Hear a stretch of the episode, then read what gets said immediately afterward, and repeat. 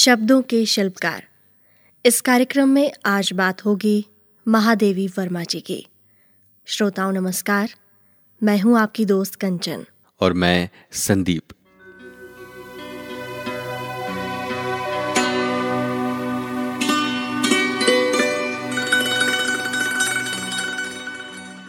शब्दों के शिल्पकार की आज की कड़ी में हम बात करने जा रहे हैं एक बहुत ही खास शख्सियत की। जिन्हें आधुनिक युग की मीरा कहा जाता है। आप में से बहुत लोग समझ गए होंगे कि वो कौन है। जी हाँ हम बात करने जा रहे हैं विरह और पीड़ा की कवित्री महादेवी वर्मा जी की।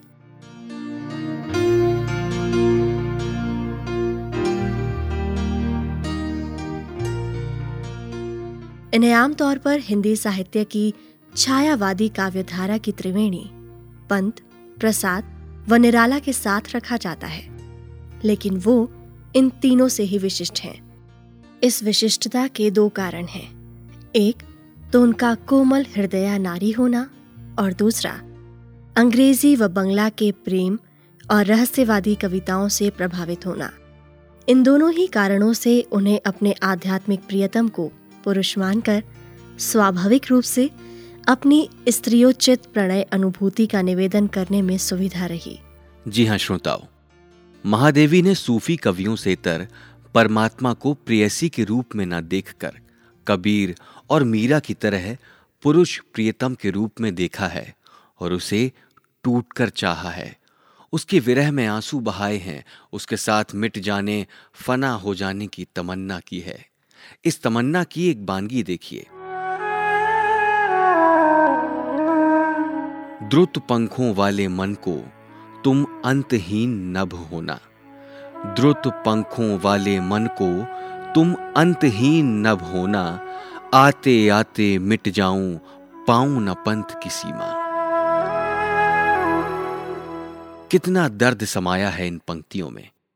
वे मंजिल पर पहुँचने के पहले रास्ते में ही मिट जाना चाहती हैं। महादेवी वर्मा जी का जन्म 1907 ईस्वी में उत्तर प्रदेश के फर्रुखाबाद में हुआ था। उनके पिता का नाम गोविंद प्रसाद वर्मा और माताजी का नाम हेमरानी देवी था। कुलदेवी दुर्गा से बड़ी मनोतियों के बाद वो पैदा हुई थी। इसीलिए उनके बाबा ने उनका नाम महादेवी रख दिया। शैक्षिक वातावरण और आस्तिकता इन्हें घर से ही मिली।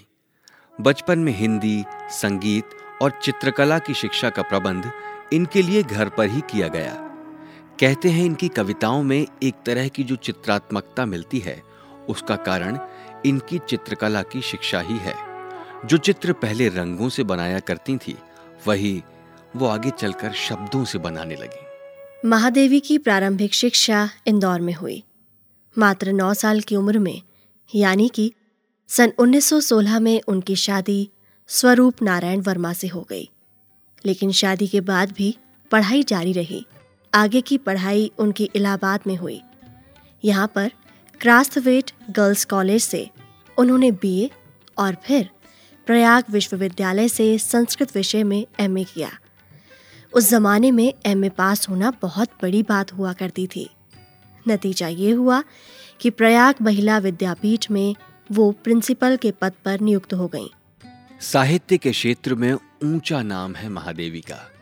उन्नीस सौ उनहत्तर में विक्रम विश्वविद्यालय ने उन्हें डीलिट की मानद उपाधि प्रदान की। पुरस्कार व सम्मान कितने मिले, इसकी उन्हें गिनती नहीं, लेकिन दो का नाम खास तौर पर आपको बताना चाहेंगे। ज्ञानपीठ और पद्म भूषण एक साहित्य के जगत का सर्वोच्च सम्मान है तो दूसरा भारत के नागरिक सम्मानों में ऊँचे मुकाम पर है। भारत रत्न और पद्म विभूषण के बाद अगला सबसे बड़ा नागरिक सम्मान पद्म भूषण ही होता है। श्रोताओं, महादेवी को ज्ञानपीठ पुरस्कार, उनके काव्य ग्रंथ यामा पर मिला है। लेकिन ये पृथक से कोई ग्रंथ न होकर निहार, रश्मि, नीरजा और सांध्य गीत नामक काव्य ग्रंथों का संकलन है। महादेवी का व्यक्तित्व सौम्य और प्रभावशाली था। भावना और बुद्धि का ऐसा अद्भुत संयोग जल्दी देखने को नहीं मिलता। एक बार रेडियो पर उन्होंने कहा था, देश में गुंडे, बदमाशों और अराजक तत्वों का जो दबदबा बढ़ रहा है, उसका एकमात्र समाधान जानते हैं उन्होंने क्या दिया था? अभय, उन्होंने कहा, कि जनता में अभय आ जाएगा तो ये सब दुष्ट शक्तियाँ भाग खड़ी होंगी। आज इसलिए सफल हैं ये कि हम डर के मारे मूक दर्शक बने रहते हैं। एक स्त्री के मुँह से ये दुर्गा की वाणी थी। आखिर वो महादेवी थी। साहित्य और शौर्य दोनों की मलिका महादेवी को पशु पक्षियों से बहुत प्रेम था। बिल्ली, खरगोश, कुत्ते और मोर पालने का उन्हें विशेष शौक था। एक कहानी पढ़ी थी उनकी गिल्लू। कहानी क्या गद्य कविता समझिए इसे। एक गिलहरी पर आधारित है ये कहानी। पढ़कर मन भीग गया जैसे। एक इंसान का एक गिलहरी से इतना प्रेम, निश्चय ही कुछ खास रहा होगा महादेवी का हृदय। उनकी कुंडली देखने का मन करता है। गरीबों और असहायों के लिए वो हमेशा कुछ न कुछ करती रहती थीं। हिंदी के सभी पीढ़ियों के साहित्यकार उन्हें आदर की दृष्टि से देखते रहे। नई पीढ़ी के न जाने कितने लेखकों के लिए वो दीदी रही हैं। उन्नीस में इस महान आत्मा कवित्री का देहावसान हुआ। वो उस प्रिय में जाकर विलीन हो गई जिसके विरह में ता ज़िंदगी वो गाती रही। महादेवी जब पाठशाला में थीं, तभी अपने हिंदी अध्यापक से प्रभावित होकर वे ब्रज भाषा में समस्या पूर्ति करने लगीं। आपको बता दें श्रोताओं उस समय कविता के क्षेत्र में ब्रज भाषा का ही बोलबाला था। खड़ी बोली तो बाद में आई। हाँ तो जब खड़ी बोली ने ब्रजभाषा को हटाकर काव्य में स्थान ग्रहण किया, तब महादेवी ने भी खड़ी बोली में रोला और हरिगीतिका छंदों में कविताएँ लिखना शुरू कर दिया। देखते ही देखते उनका इतना नाम हो गया कि उनकी कविताएँ स्थानीय पत्र पत्रिकाओं में प्रकाशित होने लगी। विद्यार्थी जीवन में वो प्रायः राष्ट्रीय और सामाजिक जागृति संबंधी कविताएँ लिखती थीं। महादेवी के शब्दों में ये कविताएँ विद्यालय के वातावरण में खो जाने के लिए लिखी गई थीं। श्रोताओं, वो जमाना भी तो राष्ट्रवाद का था। पूरा देश अंग्रेज़ों से आज़ादी की जंग लड़ रहा था। ऐसे में महादेवी में भी जज्बा राष्ट्र प्रेम का होना स्वाभाविक ही था। है, ये कविताएँ उनके मैट्रिक पास होने से पहले की थीं। जिन्हें उनकी कविताओं का शैशव काल कहा जाता है। इसके बाद जो कविताएँ लिखी, वो बहुत ही बारीक हैं। उनमें खुद की चेतना को एक महाचेतना में घुला देने का प्रयास दिखाई देता है। महादेवी के कुल पाँच काव्य संग्रह, निहार, रश्मि, नीरजा, सांध्य गीत और दीपशिखा प्रकाशित हुए हैं। श्रोताओं, इनके नाम और क्रम बड़े सोचे समझे हैं। जो महादेवी की सूक्ष्म दृष्टि को रूपायित करते हैं। सुबह के समय सबसे पहले ऊषा बेला में निहार, यानी कि एक कोहरा या धुंधलका सा छाता है।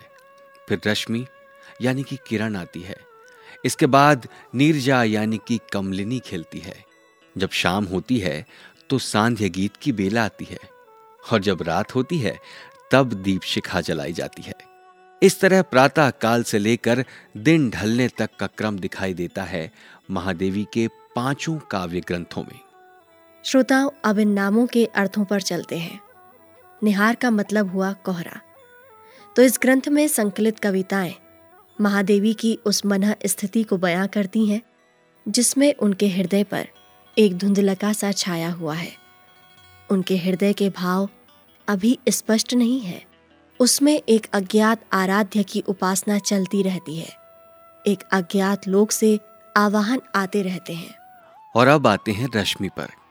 जिस तरह से निहार को चीर कर रश्मि, यानी कि रोशनी आती है और चारों ओर एक प्रसन्नता सी छा जाती है, उसी तरह इस ग्रंथ में संकलित कविताओं में एक आनंद सा भरा हुआ है। इसमें प्रेम पात्र, प्रकृति और प्रेयसी की स्वरूपों के दर्शन होते हैं। इस ग्रंथ का समापन आशा के वातावरण में होता है। नीरजा इसमें हृदय कमल की प्रेम रूपी पंखुड़ियों को खोला गया है। तो सांध्य गीत की रचनाएँ इस उपासिका की उस स्थिति को व्यक्त करती हैं जिसमें वो अपने रास्ते पर बहुत दूर तक बढ़ चुकी है। और अब साधना का फल बहुत दूर नहीं है। दीपशिखा में सबसे अधिक रचनाएँ दीपक पर हैं। जिनमें दीपक को आत्मा का प्रतीक मानकर उसे निष्कंप भाव से विरह में जलने के लिए प्रेरित किया गया है। तब तक, जब तक कि प्रभात बेला ना दिखलाई दे। श्रोताओं यहाँ एक बात है जो खास है। वो ये कि आम तौर पर दीपक के प्यार में पतंगा जलता है, लेकिन महादेवी की कविताओं में तो दीपक खुद जल रहा है। इसी के साथ गद्य भी लिखे हैं महादेवी ने। स्मृति की रेखाएँ और अतीत के चलचित्र में उनके संस्मरण हैं। श्रृंखला की कड़िया में उनके निबंध संकलित हैं, विशेषकर नारी के अभिशप्त जीवन को स्वर देते। इसमें कोई संदेह नहीं, श्रोताओं, कि महादेवी कवित्री पहले हैं और गद्य लेखिका बाद में। यही कारण है कि उनका गद्य भी काव्य की तरह ही तरल और भावुकतापूर्ण है। यहाँ अमृता प्रीतम बरबस याद आती हैं, लेकिन दोनों में खास अंतर है। वो ये कि अमृता को अपना प्रेम मिल गया, जबकि महादेवी को मिला चिर विरह अमृता अगले जन्म में भी अपने प्रिय की तमन्ना रखती हैं, और महादेवी इस जन्म में ही प्रेम को तरसती रही। अगला जन्म लेने के बजाय, वे मृत्यु के बाद अनंत वासीम प्रिय में समा जाना चाहती हैं। अमृता का प्रेम पूर्णतया सांसारिक है, जबकि महादेवी के प्रेम में आध्यात्मिकता की झलक हर जगह मिलती है। इसलिए अमृता की तुलना में मीरा के अधिक करीब हैं वे। श्रोताओं, महादेवी और रहस्यवाद का भी एक गहरा रिश्ता रहा है।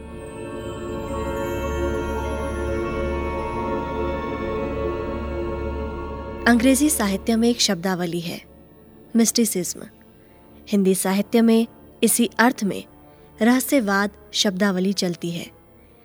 रविंद्रनाथ टैगोर की गीतांजलि जब अंग्रेज़ी भाषा में प्रकाशित हुई और देश विदेश के गैर बांग्ला भाषी विद्वानों ने इसे पढ़ा तो एकदम से उनके मुँह से इसके लिए मिस्टिक शब्द निकला। बाद में जब हिंदी में भी इसी तरह की कविताएँ लिखी गईं तो इन कविताओं को भी मिस्टिक कहा गया और उनमें जो विचारधारा प्रकट हुई थी, वो मिस्टिसिज्म कहलाई। बाद में इस मिस्टिसिज्म का ही हिंदी रूपांतरण रहस्यवाद हो गया। आखिर क्या है ये रहस्यवाद? जैसा कि नाम से ही स्पष्ट है कि इसमें एक अस्पष्टता की प्रवृत्ति पाई जाती है। मतलब ये कि कही हुई बात सीधे सीधे समझ में नहीं आती। एक तरह का पर्दा सा पड़ा होता है उस पर। और समझा कर कहें तो समझ लीजिए, कोई नारी घूंघट में हो, जिसके चेहरे का कुछ आभास तो मिलता हो, मगर चेहरा साफ़ साफ़ नज़र ना आता हो। कुछ छुपाना और कुछ दिखाना। ये हुआ रहस्यवाद। रहस्यवाद की प्रवृत्ति आमतौर पर आध्यात्मिक विषयों में मिलती है, क्योंकि आत्मा और परमात्मा का विषय आम जन के लिए एक अभूज पहली होता है। तभी तो कबीर और मीरा सीधे सीधे समझ में नहीं आते। एक बूझोवल वाली पहली है इनकी।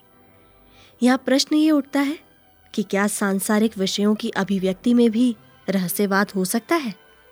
बिल्कुल हो सकता है।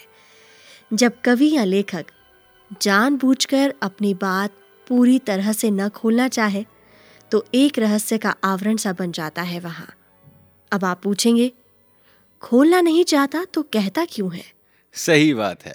भाई, बिल्कुल पूछना चाहिए। उत्तर ये है कि अपनी बात बताने की एक बेचैनी होती है, कवि या लेखक के भीतर। लेकिन भीतर ही भीतर एक डर, एक संकोच भी होता है उसमें। बात थोड़ी प्राइवेट होती है। जमाने से डर लगता है। समाज क्या कहेगा, ये चिंता सताती है। तो ऐसे में वो कवि या लेखक अपनी बात कहता तो है, मगर थोड़ी अस्पष्टता के साथ। ऐसी बातों के आमतौर पर दो दो अर्थ निकलते हैं। आध्यात्मिक और सांसारिक। कई बार तो बात सचमुच ही आध्यात्मिक होती है, मगर शक्की पाठक उसे सांसारिक मान लेता है। बेचारे कवि के साथ भारी नाइंसाफी हो जाती है। महादेवी वर्मा की ही एक कविता की लाइन सुनिए। तुम मुझमें प्रिय, तुम मुझमें प्रिय, फिर परिचय कैसा? अब इस प्रिय को पाठक चाहे तो इंसान मान ले और चाहे तो परमात्मा। अगर प्रिय कोई मनुष्य है तो कविता का अर्थ यह है कि कवित्री का प्रिय उनके दिल में रहता है। बाहरी परिचय की तो ज़रूरत ही नहीं। और अगर वो ईश्वर है तो इसका अर्थ ये है कि जो ईश्वर रोम रोम में बसता है, उसका परिचय क्या पूछना? लेकिन असली बात तो बस कवित्री को ही पता है। इस कविता को आगे बढ़ाते हुए वे लिखती हैं,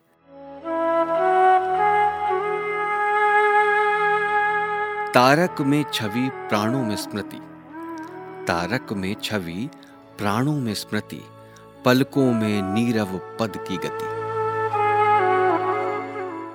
यानी कवित्री की आँखों में उसी प्रिय की छवि है। उनके प्राणों में वही समाया हुआ है। उसकी पलकों के उठने गिरने में उसी की खामोश पदचाप होती है। इसका एक अर्थ तो ईश्वर निकलता है, क्योंकि उसी की सत्ता तो हमारे रोम रोम में समाई हुई है। लेकिन दूसरा अर्थ, सांसारिक प्रीतम निकालें तो भी चलेगा। प्रेमी की भी छवि तो प्रेमिका की आँखों में समाई होती है। उसके प्राणों में भी आखिर वही तो बसता है। उसकी पलकों के उठने गिरने में भी उसी की तो पदचाप होती है। इसीलिए तो माशूकाएँ अपने माशूक को खुदा तक कह दिया करती हैं। भाई, जैसी मर्ज़ी आपकी, वैसा अर्थ निकाल लीजिए। महादेवी की ही एक और कविता सुनिए।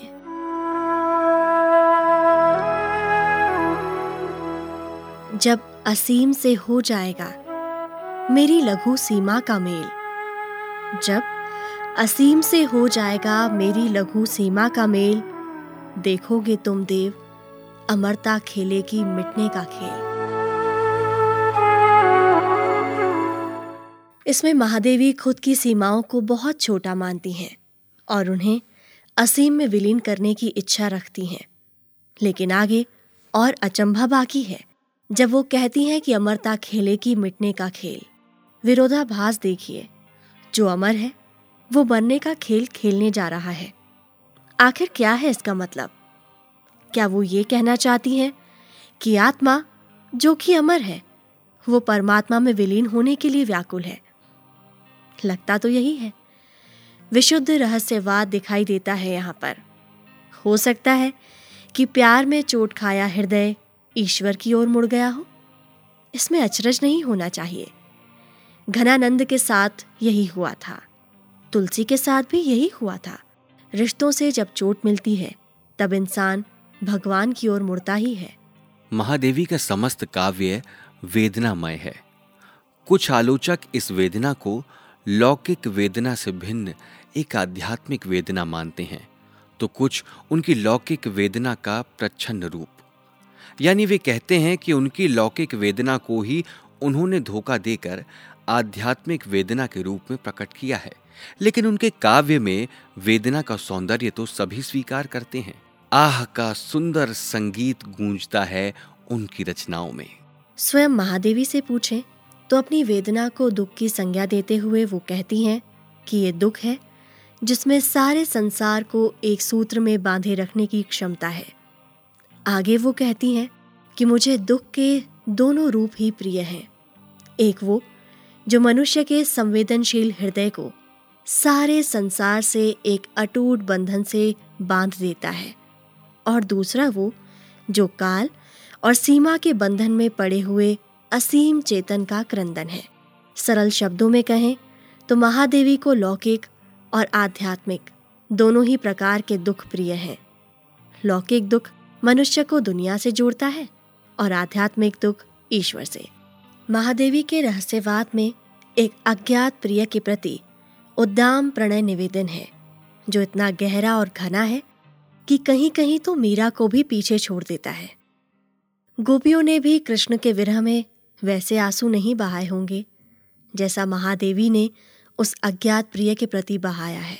उनकी अनुभूति के वेदनामय होने का एक लाभ ये हुआ कि उसमें मास्टरी हो गई है उनकी। वेदना कितने सूक्ष्म, अति सूक्ष्म रूप दिखाई देते हैं। कि पाठक सोच में पड़ जाता है कि अरे, वेदना ऐसी भी हो सकती है। हमने तो सोचा ही नहीं था। श्रोताओं, जैसा कि पहले हम चर्चा कर चुके हैं कि महादेवी जी ने परमात्मा को पुरुष रूप में माना है। इस पुरुष परमात्मा की दो प्रेमिकाएँ हैं, प्रकृति और आत्मा। महादेवी इस पुरुष परमात्मा के प्रेम में पागल है। उसके लिए वो दिन रात रोती रहती है। चलिए, आपको भी सुनाते हैं उनकी कविता की कुछ पंक्तियाँ।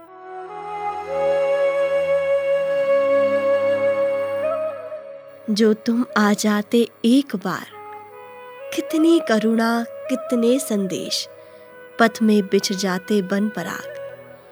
मैं मतवाली इधर, उधर प्रिय मेरा अलबेला सा है।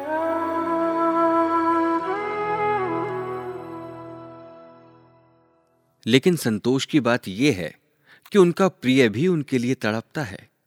ये आत्मा रूपी प्रेयसी अपने प्रियतम परमात्मा के आह्वान पर एक दिन सृष्टि के खेल को अधूरा छोड़कर उसमें लीन हो जाती है।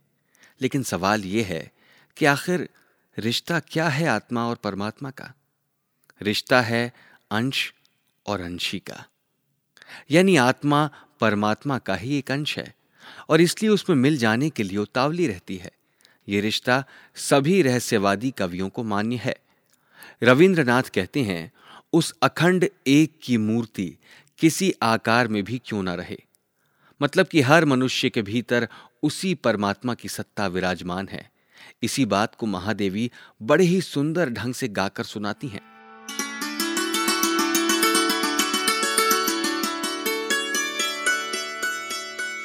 बीन बंदी तार का झनकार है आकाशचारी बीन बंदी तार का झनकार है आकाशचारी धूल के सुमलिन दीपक से बंधा है तिमिरहारी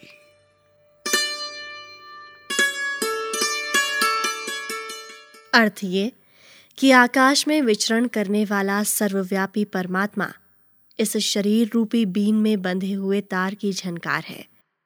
पूरी दुनिया का अंधकार दूर करने वाला सूरज भी मिट्टी के दीपक से बंधा हुआ है। व्यष्टि में समष्टि की सत्ता की ये काव्यात्मक अभिव्यक्ति है।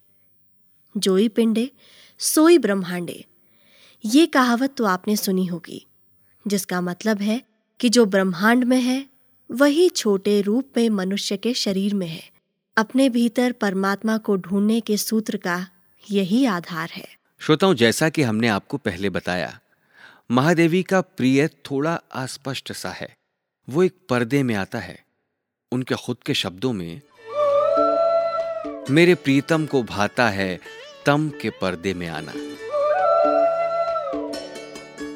यह स्पष्टता अन्य छायावादी कवियों में भी मिलती है। प्रसाद का प्रिय महादेवी के प्रिय की तरह पुरुष न होकर एक नारी है, लेकिन चेहरा उसका भी धुंधला है। वे लिखते हैं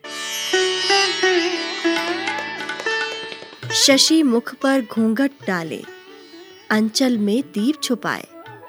जीवन की गौधूली में कौतूहल से तुम आए रोशनी और अंधेरे का ये कैसा खेल है श्रोताओं?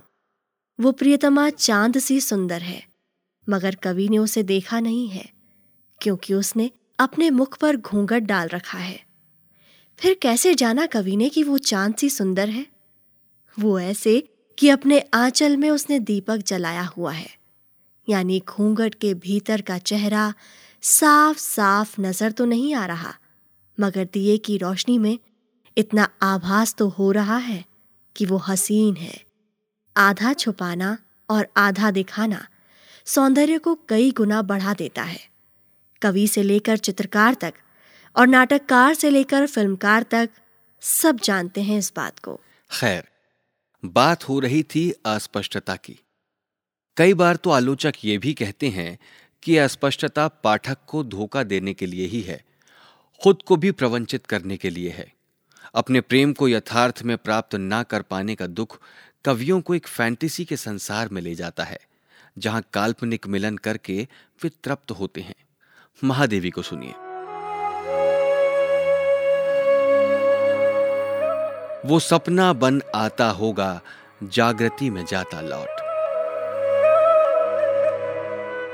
इस पंक्ति की समीक्षा आप खुद कीजिए, श्रोताओं। प्रिय सपने में आता है और नींद खुलते ही गायब हो जाता है। ये एक मधोशी की स्थिति है कि नहीं? और प्रसाद का प्रिय तो उमर खयाम, हाफिज रूमी वगैरह की तरह मादकता बनकर आता है। और संज्ञा, यानी कि चेतनता, अर्थात कॉन्शियसनेस बनकर लौट जाता है। मादकता से आए तुम, संज्ञा से चले गए थे। लेकिन महादेवी ने कई जगहों पर स्पष्ट किया है कि उनका यह प्रिय चिरंतन है, शाश्वत है, अनश्वर है। उसका अंत नहीं होने वाला। अब ऐसा प्रिय होगा तो प्रियतमा कैसी होगी उसकी? सदा सुहागन। यही तो लाभ है अलौकिक प्रिय का वर्ण करने से।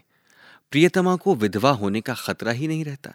उसके मांग का सिंदूर हमेशा जगमगाता रहता है। अब सुनिए महादेवी को। प्रिय चिरंतन है सजनी।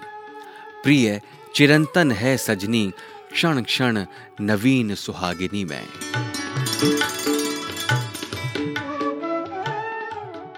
श्रोताओं महादेवी और विरह दोनों एक ही हैं। ऐसा लगता है कि विरह ने ही स्त्री रूप में महादेवी के रूप में अवतार लिया है। वो अपने जीवन को विरह का जलजात, यानी कि विरह के पानी में उपजा कमल कहती हैं।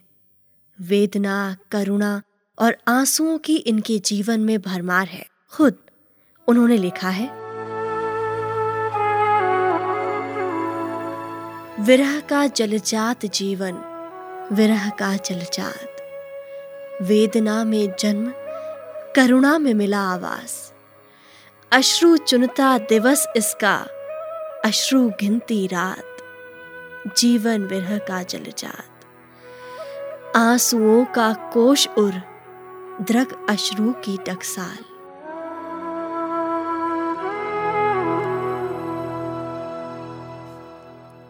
वाह। महादेवी का प्रिय अलौकिक है। उसकी प्रतीक्षा में अपने पलक पावड़े बिछाए बैठी हैं वे। वो प्रियतम भी उनके पास आना चाहता है। मगर समस्या ये है कि पथ में अंधकार है। रोशनी कैसे हो? महादेवी ऐसे में खुद को जलाकर प्रियतम का पथ आलोकित करना चाहती हैं। इंतहा है ये प्यार की।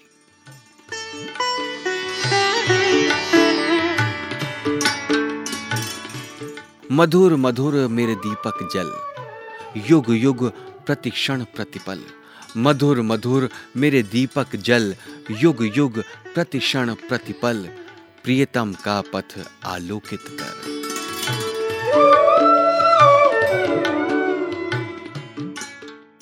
कबीर भी ऐसी ही विरह को मान्यता देते हैं।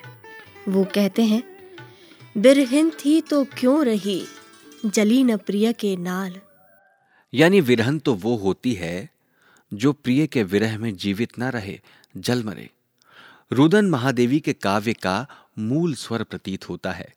प्रश्न ये है कि कितने आँसू हैं उनके भीतर?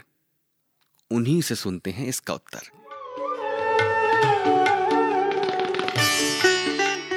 मैं नीर भरी दुख की बदली, स्पंदन में चिर निस्पंद बसा।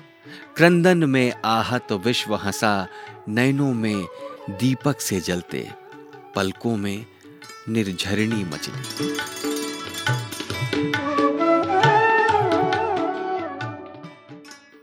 मतलब वो एक ऐसी बदली है जिसमें गमों का पानी भरा हुआ है। उनकी आँखों में दिए जलते हैं, लेकिन पलकों से झरने बहते हैं। आग और पानी का विरोधाभास देखिए, श्रोताओं। काव्य का सौंदर्य है ये विरोधाभास। लेकिन इस विरोधाभास के माध्यम से वो क्या कहना चाहती हैं? यही कि आँखों में दिए जलाकर वो अपने प्रिय का रास्ता देख रही हैं, लेकिन विरह में पलकों से आँसू गिर रहे हैं। अभी आगे भी है ये कविता खास करके इसका अंत बहुत ही मार्मिक है। एक गहरी हताशा और निराशा नज़र आती है यहाँ आकर। साफ़ साफ़ कह देती हैं कवित्री कितने बड़े आकाश में एक टुकड़ा भी उनके नसीब में नहीं आया। हम में से अधिकतर लोगों के जीवन में यही विडंबना देखने को मिलती है। श्रोताओं बार बार हमारे मुँह से निकलता है कि इतनी बड़ी दुनिया में मुट्ठी भर खुशी क्यों हमारे नसीब में नहीं? आसमान के इतने तारों में एक तारा भी हमारा ना हुआ। इतनी बड़ी धरती पर गज भर ज़मीन भी हमारे नसीब में नहीं। लंबी लिस्ट है इनकी। अब महादेवी को सुनिए। कहीं वे हमारा, आपका दर्द ही तो बयां नहीं कर रही।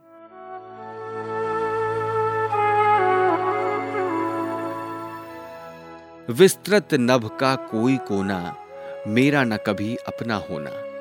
विस्तृत नभ का कोई कोना, मेरा न कभी अपना होना। परिचय इतना इतिहास यही, उमड़ी कल थी मिट, आज चली।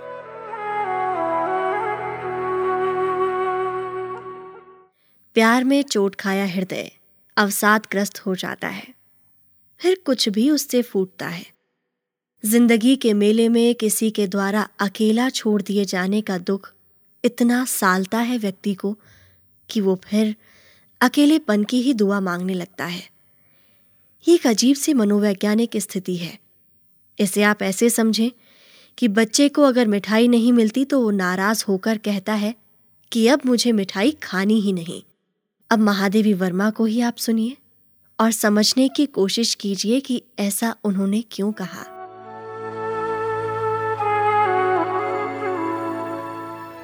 पंथ होने दो अपरिचित, प्राण रहने दो अकेला। एक जगह तो वो ये कहती हैं कि जब ये दीप थके, तब आना। मतलब तो इसका यही लगता है कि जब मैं मिट जाऊँ तब मिलना तुम। एक हाहाकार है महादेवी वर्मा। चिर विरहन है वो। उन्हें वही समझ सकता है श्रोताओं, जिसने विरह का दंश झेला हो। इसी के साथ, आज का शब्दों के शिल्पकार कार्यक्रम हम यहीं पर समाप्त करने की आपसे आज्ञा चाहते हैं। नमस्कार।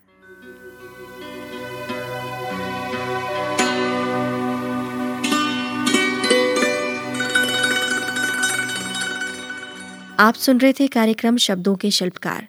इसका आलेख तैयार किया था श्रीमती पूनम जायसवाल ने। स्वर थे कंचन राजानी और संदीप शर्मा के। प्रस्तुति, रेडियो आज़ाद हिंद की। देश का चैनल, देश के लिए।